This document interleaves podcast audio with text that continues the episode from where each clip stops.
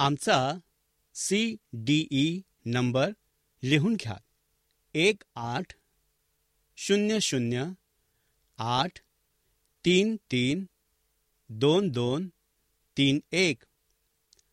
आमचा C D E number लिहून घ्या.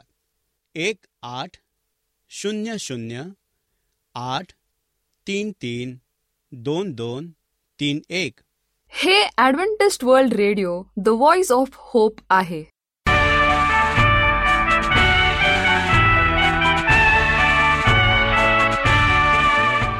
नमस्कार श्रोते हो. श्रोते हो जीवन ज्योती या कार्यक्रमात आपला हार्दिक स्वागत. ह्या कार्यक्रमाविषयीचे प्रेम जे आपण पत्राद्वारे एस एम एसद्वारे कळविता त्याबद्दल आम्ही आपले आभारी आहोत. श्रोते हो आजच्या कार्यक्रमामध्ये आपण ऐकणार आहोत सुमधुर गीत आणि पवित्र शास्त्रावर आधारित संदेश. आजच्या कार्यक्रमाची सुरुवात करूया या सुमधुर गीताने.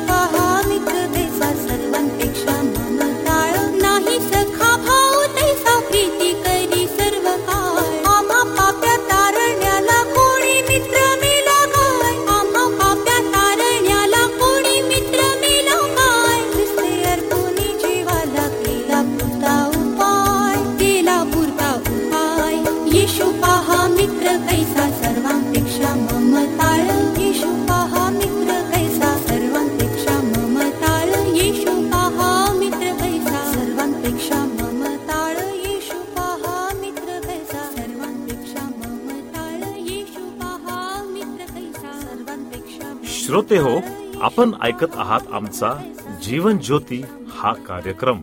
तेव्हा आपले अभिप्राय आम्हाला पत्राद्वारे एस एम एसद्वारे जरूर कळवा. आमचा पत्ता लिहून घ्या.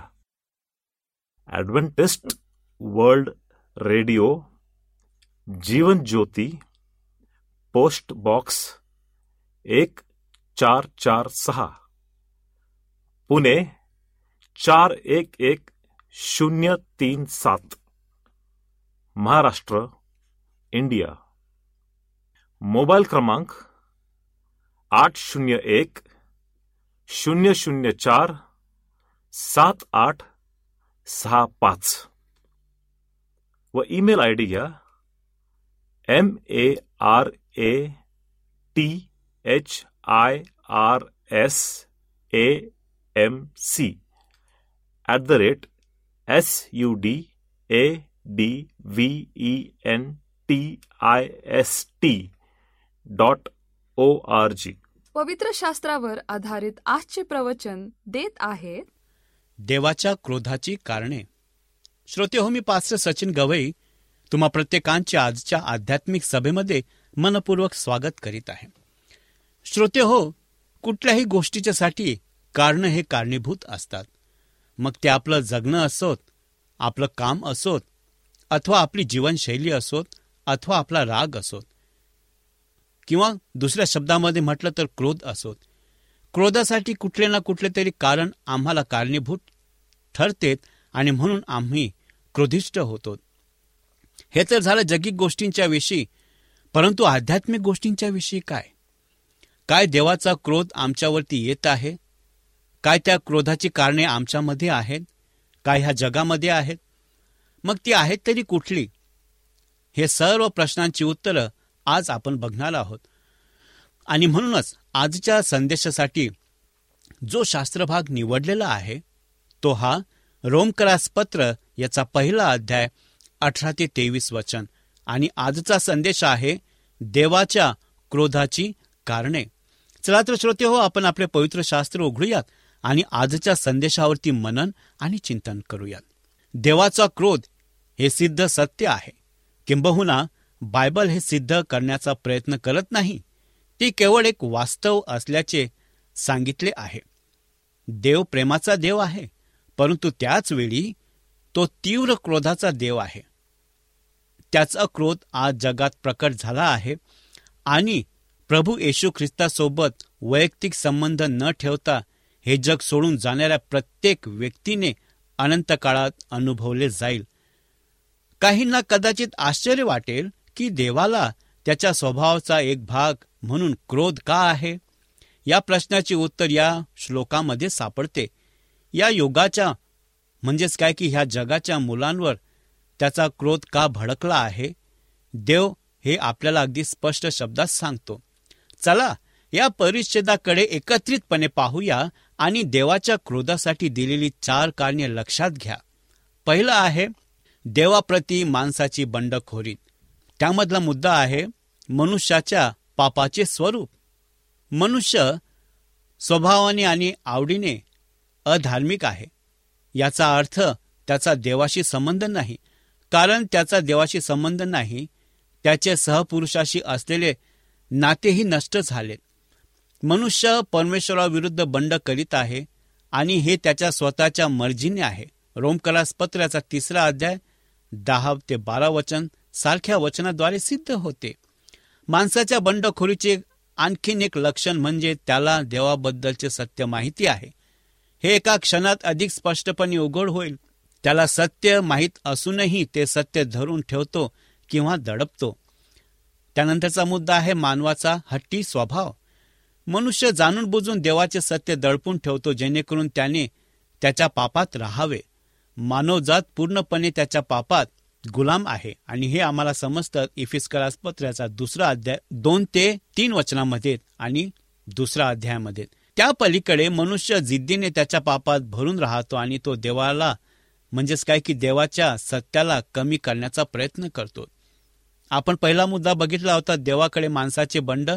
त्यानंतरचा मुद्दा आहे देवाचा मनुष्य प्रकटीकरण. हे सत्य आहे जे मनुष्य दडपून ठेवतो तो स्वतःच देवाचा प्रकटीकरण आहे. तुम्ही पहा देवाला स्वतःला त्याच्यासमोर प्रकट करण्याची तीव्र इच्छा आहे. देवाची इच्छा आहे की त्यांनी त्याच्याबद्दल समजून घ्यावे जेणेकरून त्यांना कळेल. तो वैयक्तिकरित्या हे करण्यासाठी देव दररोज लाखो मार्गांनी स्वतःला प्रकट करतो. आज त्यापैकी काही लक्षात घेऊयात. त्यामधला मुद्दा आहे देवाच्या प्रकटीकरणाचे ठिकाण. देव कुठे प्रकट झाला आहे असे पाऊल म्हणतो त्याकडे लक्ष द्या. त्यांच्यात कल्पना अशी आहे की पुरुषांना स्वतःमध्ये देव जाणून घेण्यासाठी आवश्यक असलेले सर्व सत्य आहे. देवाचे सत्य मानव जातीच्या हृदयात आणि मनात आहे. एक लहान मुलगी असताना हेलन केलरला एका आजाराने ग्रासले होते ज्यामुळे ती आंधळी बहिरी आणि मूक झाली होती. ॲना लुईव्हन नावाच्या एका महिलेने हेलनला संवाद साधण्यास मदत करण्यासाठी अथक आणि निस्वार्थपणे काम केलेत. अखेरीस हेलन स्पर्शाद्वारे संवाद साधण्यास शिकली आणि ती बोलायलाही शिकली. जेव्हा ॲना लुव्हियनने हेलन के केअरला देवाबद्दल सांगण्याचा प्रयत्न केला तेव्हा मुलीचा प्रतिसाद असा होता की त्याबद्दल तिला आधीच माहिती आहे. ती फक्त त्याचे नाव माहिती नव्हते. हे सर्व आपल्याला शिकवते की बायबल शिवायही मनुष्य देवाबद्दल जाणून घेऊ शकतो. देवाबद्दलच्या त्या सत्याबद्दल मी परमेश्वराची स्तुती करतो. मनुष्यापर्यंत पोहोचण्याची त्याची इच्छा इतकी खोलवर जाते की तो त्याच्याकडे पाठ फिरवलेल्या प्राण्यांमध्ये स्वतःचा साक्षात्कार ठेवतो. काय तो प्रभू? देवाच्या प्रकटीकरणाची शक्ती. देवाच्या प्रकटीकरणाची शक्ती त्याच्या कार्यक्षेत्रात आहे. देवाने त्याचे सत्य आपल्या सर्वांबद्दल ठेवले आहे. बायबल त्याचे समर्थन करते. स्तोत्रसहित याचा एकोणीसावा अध्याय एक ते सहा वचन. देवाचे स्वतःचे प्रकटीकरण इतके मजबूत आणि इतके स्पष्ट आहे की ते प्रत्येक तर्कशुद्ध प्राणी त्याला स्वीकारण्यास आणि त्याची उपासना करण्यास बांधील आहे. म्हणजे उदाहरणार्थ बघात उधळा पुत्र लुकृत शुभवर्तमानाचा पंधरावा अध्याय आणि सतरा वचन. देवाच्या म्हणजेच काय की देवाची व्यक्ती प्रदर्शित करणाऱ्या अनेक क्षेत्राकडे लक्ष द्या बीज करणारा म्हणजेच काय की बीजाचा विचार करा की जे एक शक्तिशाली वृक्ष बनते. त्याच्यानंतर बघा आणखीन असे आपल्याला मुद्दे बघायला मिळतात. विचार करा की कोणत्याही क्षणी एक हजार आठशे पेक्षा जास्त वादळे कार्यरत आहेत. ती वादळे निर्माण करण्यासाठी आणि टिकवण्यासाठी लागणारी ऊर्जा तेरा लक्ष दशलक्ष अश्वशक्तीच्या अविश्वसनीय आकड्यां इतकी आहेत. आणि बघात की पृथ्वी कशी घुमतीत सूर्याचा इतका मोठा प्रकर प्रकाश असूनही आमच्या अंगाची लाही का होत नाही? आता कल्पना करा की हे सर्व फक्त घडते मार्ग नाही. देवाने या सर्व गोष्टी मनुष्याला सिद्ध करण्यासाठी केल्यात की तो खरा आहे आणि त्याच्याकडे महान सामर्थ्य आहे. बायबल घोषित करते की मूर्खाने आपल्या अंतकरणात म्हटले आहे की देव नाही असे जाहीर केले यात आश्चर्य नाही. देवाच्या प्रकटीकरणाचा उद्देश मनुष्याला निर्णय घेण्यास भाग पाडणे हा हेतू आहे. देवाची इच्छा अशी आहे की प्रत्येक व्यक्तीने नम्रपणे पश्चाताप आणि उपासनेने त्यास पुढे नतमस्तक व्हावे. तथापि सर्वच ते करणार नाही. म्हणून देवाने मनुष्याला स्वतःचे प्रत्येक कल्पनीय प्रकटीकरण दिले आहे आणि जे लोक त्याच्याशी न्याय मिळवण्यास नकार देतात त्यांना त्याच्या सततच्या पापाच्या अवस्थेसाठी कोणतेही कारण न देता सोडले जाते. म्हणूनच आम्हा प्रत्येकांना हे जाणून घ्यायचं आहे. मनुष्याचा देवाचा नकार. जेव्हा मनुष्याला देवाच्या सत्याचा सामना करावा लागतो तेव्हा तो देवाविरुद्ध आपली भूमिका मांडतो तेव्हा तो नरकाच्या क्षेत्रात गेला आहे. देवाचा हा नकार जीवनाच्या क्षेत्रात दिसून येतो. त्यांना देवाला गौरव दिला नाही. म्हणजेच त्यांनी देवाची महिमा किंवा देव म्हणून गौरव करण्यास नकार दिलात. त्यांचे मुख्य ध्येय होते स्वतःचा गौरव. जेव्हा पुरुष देवाला त्याच्या जीवनात ते पात्र आहे असे देण्यास म्हणजेच काय की ते स्थान देण्यास नकार देतात तेव्हा त्यांचा सन्मान करण्यास अपयशी ठरतात. देव प्रथम स्थानास पात्र आहे.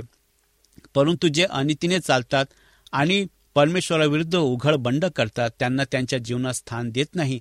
म्हणून त्यांच्यामध्ये त्याचा गौरव होत नाही. परिणामी तो मनुष्याच्या मूर्खपणावर आणि पापीपणावर क्रोधाने भरला आहे. त्यांनी देवाला कृतज्ञता दिली नाही. त्यांनी देवाला नाकारले असता त्यांनी मनुष्याला स्वतःबद्दल शिकवण्यासाठी दिलेल्या सर्व गोष्टी त्यांनी घेतल्यात आणि महान निर्माणकर्त्याचा एकही विचार न करता त्यांनी स्वतःच्या स्वार्थासाठी वापर केला परिणामकारक स्थिती. कारण त्यांनी परमेश्वर आणि त्याचे सत्य नाकारले त्यांना दुःखदायक जीवन देण्यात आले. या वचनांचा उर्वरित भाग त्याच्या स्थितीबद्दल काय सांगतो ते लक्षात घ्या त्यांचे एक पोकळ जीवन आहे. व्यर्थ कल्पना म्हणजे निरर्थक अस्तित्व. ते स्वतःसाठी जगत आहेत किंवा त्यांना असे वाटते की ते प्रत्यक्षात ते फक्त त्यांचा वेळ वाया घालवत आहे. ते त्यांचे दिवस स्वतःमध्ये भरतात पण अखेरीस ते दिवस संपतील आणि त्यांना दिसून येईल की त्यांचा वेळ वाया गेला आणि पूर्णपणे व्यर्थ आहे. म्हणूनच त्यांचं एक जीवन भयंकर जीवन आहे. हे एक वचन म्हणते की जेव्हा त्यांनी देवाच्या सत्याचा प्रकाशाकडे पाठ फिरवली तेव्हा त्यांचे मूर्ख अंतकरणात अंधकारमय झालेत. पुरुषांना जे समजत नाही ते म्हणजे प्रकाशाचा एकमेव पर्याय म्हणजे अंधार. जसजसे ते प्रकाशापासून दूर जातात तसतसे ते अंधारात आणखीन दूर जातात. म्हणूनच मी म्हणतो की त्यांचे जीवन हे भयंकर जीवन आहे. देवाशिवाय कोणीही नरकात जाण्याची शक्यता करणे वाईट आहे. परंतु प्रेमळांशी संबंध नसताना या क्रूर जगात व्यक्तीने केलेले जीवन स्वर्गीय पिता एक भयंकर जीवन आहे. त्याच्यामध्ये स्वतःच्या बनवण्याचा एक गडद अंधार कोठडीत अडकलेली ती सर्व वर्षे आयुष्याची तेथे राहून आपण आनंदी आणि अपूर्ण आहात असा विचार करत असताना आपण पापाचा कर्करोग आपल्यापासून मुळातून नष्ट केला पाहिजेत आणि म्हणूनच त्यासाठी आम्हा प्रत्येकांना काय करावं लागेल? पापी लोकांकडे हे सर्व मागे आहे. पहिले करीन त्याचा पहिला अध्याय पंचवीस ते एकतीस पहा. जगाच्या नजरेत ख्रिस्त हा सर्वात मोठा मूर्ख आहे. तो जगातील सर्वांना म्हणजेच काय की सर्व सुखांना मुकतो तो आपला विश्वास एका गोष्टीवर ठेवतो. दोन हजार वर्षापूर्वी मरण पावलेला माणूस परंतु तो कधीही परत येण्यासाठी आला शोधत आहे. देवाच्या दृष्टिकोनातून तथापि कोणत्याही व्यक्तीने आतापर्यंत सर्वात शहाणा निर्णय म्हणजे प्रभू येशू ख्रिस्तवर विश्वास ठेवणे. आज मला पापात जगावे लागले आणि रस्त्याच्या शेवटी मी मूर्ख आहे असे सिद्ध झाले. जर माझा पापामध्येच मरण झालं तर. तुम्ही बघा माणूस म्हणतो नाही देवाकडे मग तो मागे फिरतो आणि उपासनेसाठी गोष्टी शोधतो मूर्खपणाबद्दल बोलतो परमेश्वर आपल्याला सांगतोय की माणूस हा अधर्मी प्राणी आहे. जर त्याने देवाची उपासना केली नाही तर तो उपासनेसाठी देव तयार करेल. त्यामुळे त्याची इच्छा मरणार नाही. त्याला आराधना करण्यासाठी दुसरा माणूस सापडेल. आणि जसे ते एकमेकांच्या सोबत बसतात तसे ते इतरांना देखील त्यांच्याकडे घेऊन येतील. म्हणूनच देवाचा क्रोधाची ही कारणं आहेत. पापी लोकांवर देव रागवण्याची ही चार कारणे आहेत. जर तुम्ही मला विचाराल तर पवित्र आणि नीतिमान देवाकडे क्रोधाने भरलेले भरपूर कारणं आहेत.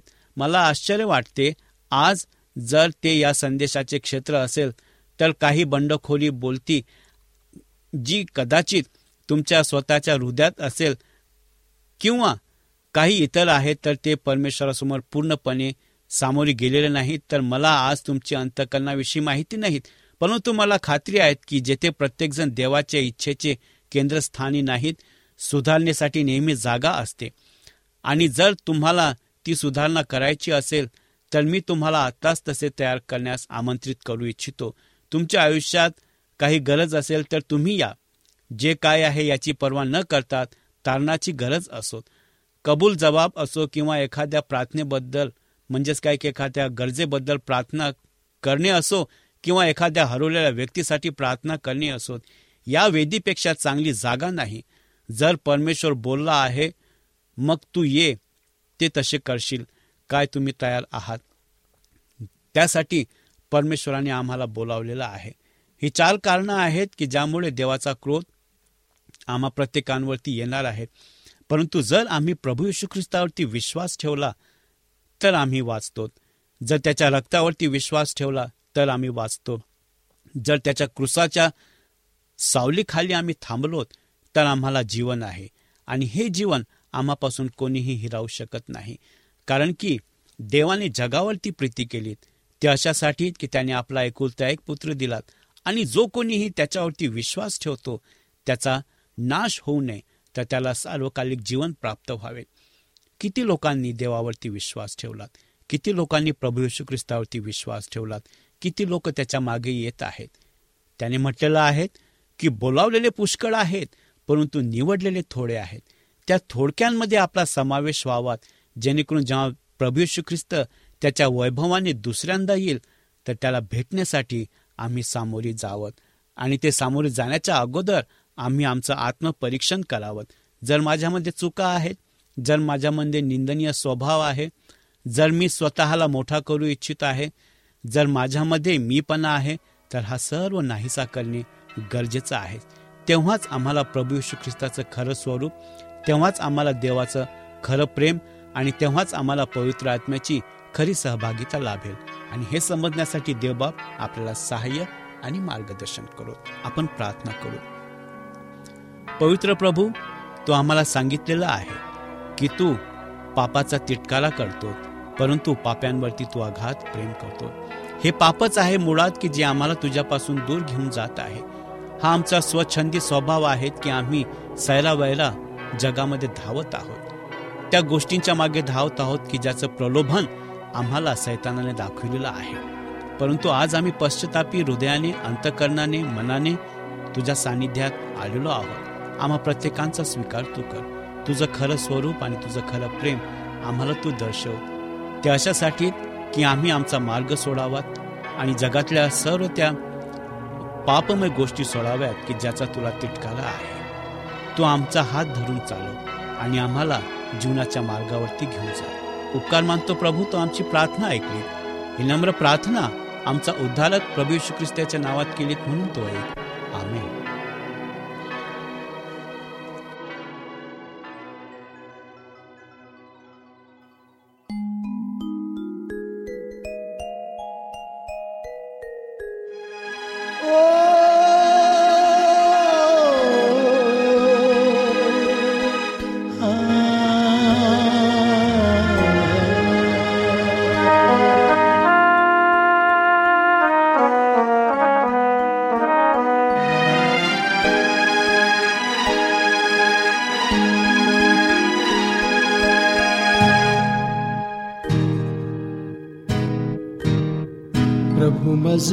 सोडू नको भवराणी प्रभु मज सोडू नको भवराणी। या भवराणी बहु अंधेरी अंधही मी नयनानी प्रभु मज सोडू नको भवराणी सोडना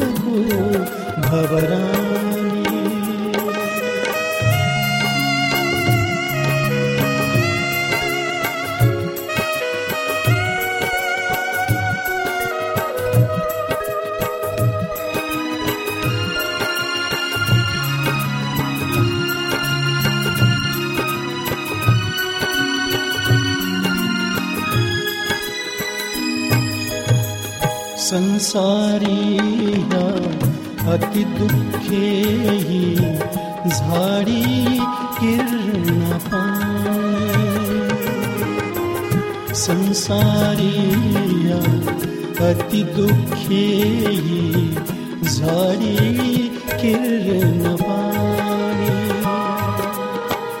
कव भक्तीचा त्रास रुची है.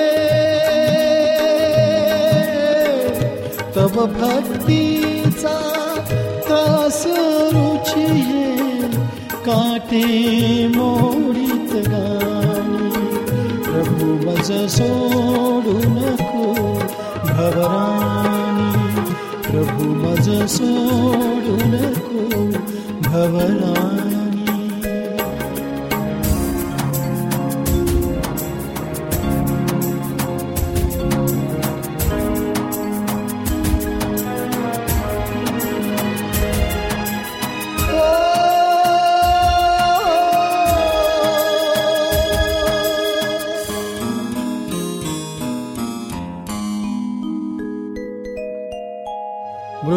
एक चिंता भ्रम सर्पच ये करीती दंश वृश्चिक चिंता भ्रम सर्पच ये करीती दंश सैतानस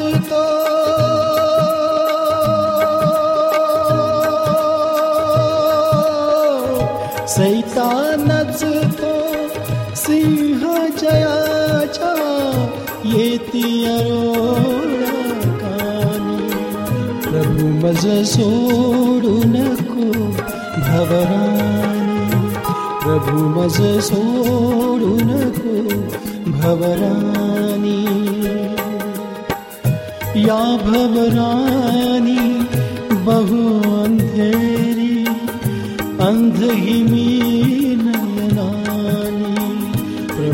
आज सोडू नको भवरानी प्रभू मज सोडू नको भवरानी प्रभू मज सोडू नको भवरानी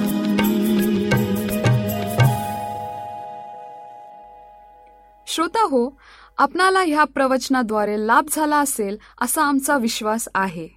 तेव्हा आपले अभिप्राय आम्हाला पत्राद्वारे एस एम एसद्वारे जरूर कळवा. आमचा पत्ता लिहून घ्या. Adventist world radio Jeevan Jyoti post box एक चार चार सहा. पुणे चार एक एक शून्य तीन सात. महाराष्ट्र इंडिया. मोबाईल क्रमांक आठ शून्य एक, शून्य शून्य चार, सात आठ, सहा पाच। व ईमेल आय डी घ्या M A R A T H I R S A M C at the rate S U D A D V E N T I S T dot O R G. तसेच आम्ही आपल्या शंकेचे समाधान करण्याचा पूर्ण प्रयत्न करू. शिवाय आपल्या समस्या असतील प्रार्थनेची गरज असेल तर आम्हाला पत्राद्वारे अथवा एस एम एसद्वारे किंवा व्हॉट्सअपद्वारे कळवा. आम्ही तुमच्यासाठी प्रार्थना करीत आहोत.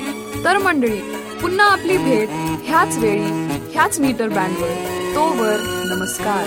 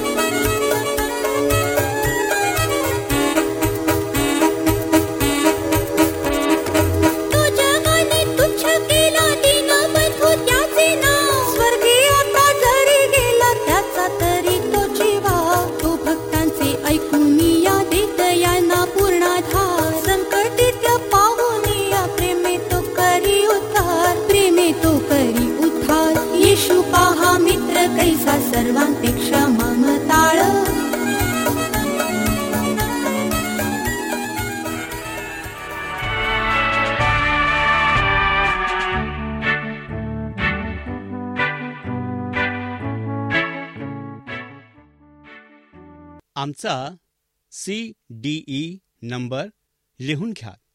एक आठ शून्य शून्य आठ तीन तीन दोन दोन तीन एक. आमचा सी डी ई नंबर लिहून घ्या. एक आठ शून्य शून्य आठ तीन तीन दोन दोन तीन एक.